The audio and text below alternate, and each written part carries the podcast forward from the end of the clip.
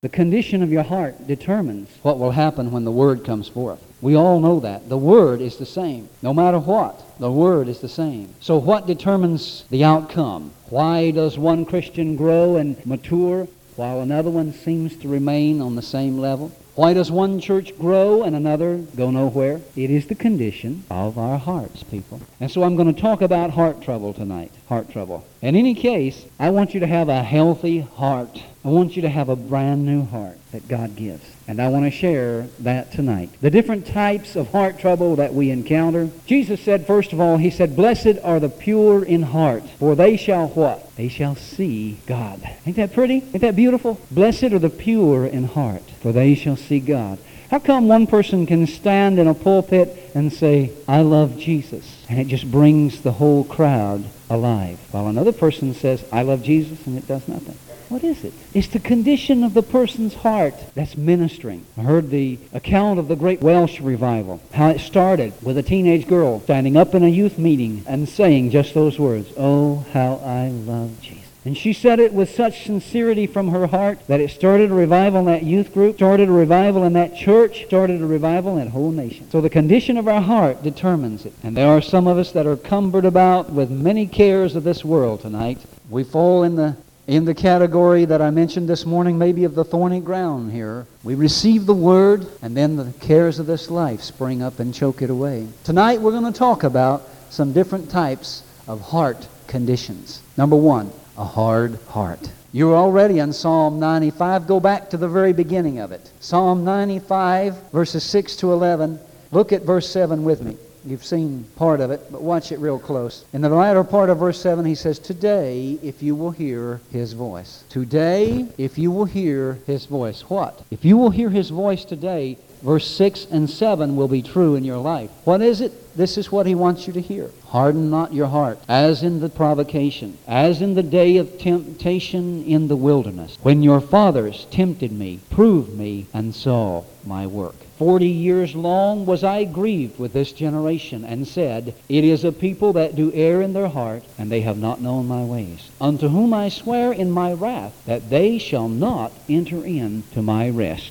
Friends, of all the conditions I'm going to describe tonight, this is the most serious, the hardening of the heart. If you have a hard heart tonight, or if your heart is becoming hard, if you sense in yourself a hardening taking place in your heart towards the things of God, towards Christians, towards His church, towards His Word, towards prayer, worship, and praise, I beseech you tonight, hear me and hear me well. This is a fatal disease, hardening of the heart. Pharaoh is a good example. Pharaoh was not saved. He was a man that received great enlightenment. Moses demonstrated the kingdom of God before him. And yet, the Bible says he hardened his heart. In Exodus chapter eight and verse fifteen. But the Bible also says in Exodus chapter four and verse twenty-one that God hardened his heart. Oh, now wait a minute. How does God harden a person's heart? It's that old illustration that you've heard many times. The same sun that melts wax hardens clay. When the Holy Spirit of God moves on you and you know that it's God and you turn it off, you push it aside, your heart becomes a little bit harder each time you do that. And this condition, at first, it is not so noticeable. That's why it's so dangerous. I had a good friend. He was twenty-eight years old. Graduated from Bible college with me. A dynamic young man with great potential. He was a genius. The man had a photographic memory. He made A's in a class that most of us did well to pull C's out of. He was super, and he didn't study any more than we did, really. He just was gifted. I found out later that he had been in the intelligence branch of the service. At age twenty-eight, he was stricken with a heart attack and died. I have heard stories of people who have physical conditions in their body that they're not aware of, that exist, and they don't become aware of them until something strikes and hits them, and boom, next thing you know, they're flat on their back. Well, there is a spiritual condition that is happening in some people's hearts tonight that they're not aware of. Your heart is hardening. You know how I know? Because you don't love the things of the Lord like you used to. Now, you do your own survey tonight, friend. You ask yourself these questions. How much do I enjoy going to church anymore? Do I bother to get involved in the praise and worship service? Do I enjoy the Word of God like I used to? Do I enjoy prayer? Do I bother to talk to anybody about Christ anymore, or do I avoid the subject altogether?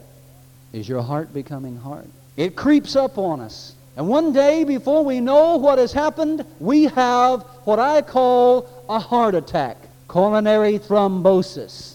All of a sudden, it seems like, but it's not all of a sudden, we wake up and we say, where did I miss it? Where did I go wrong? How did I get myself in such terrible condition?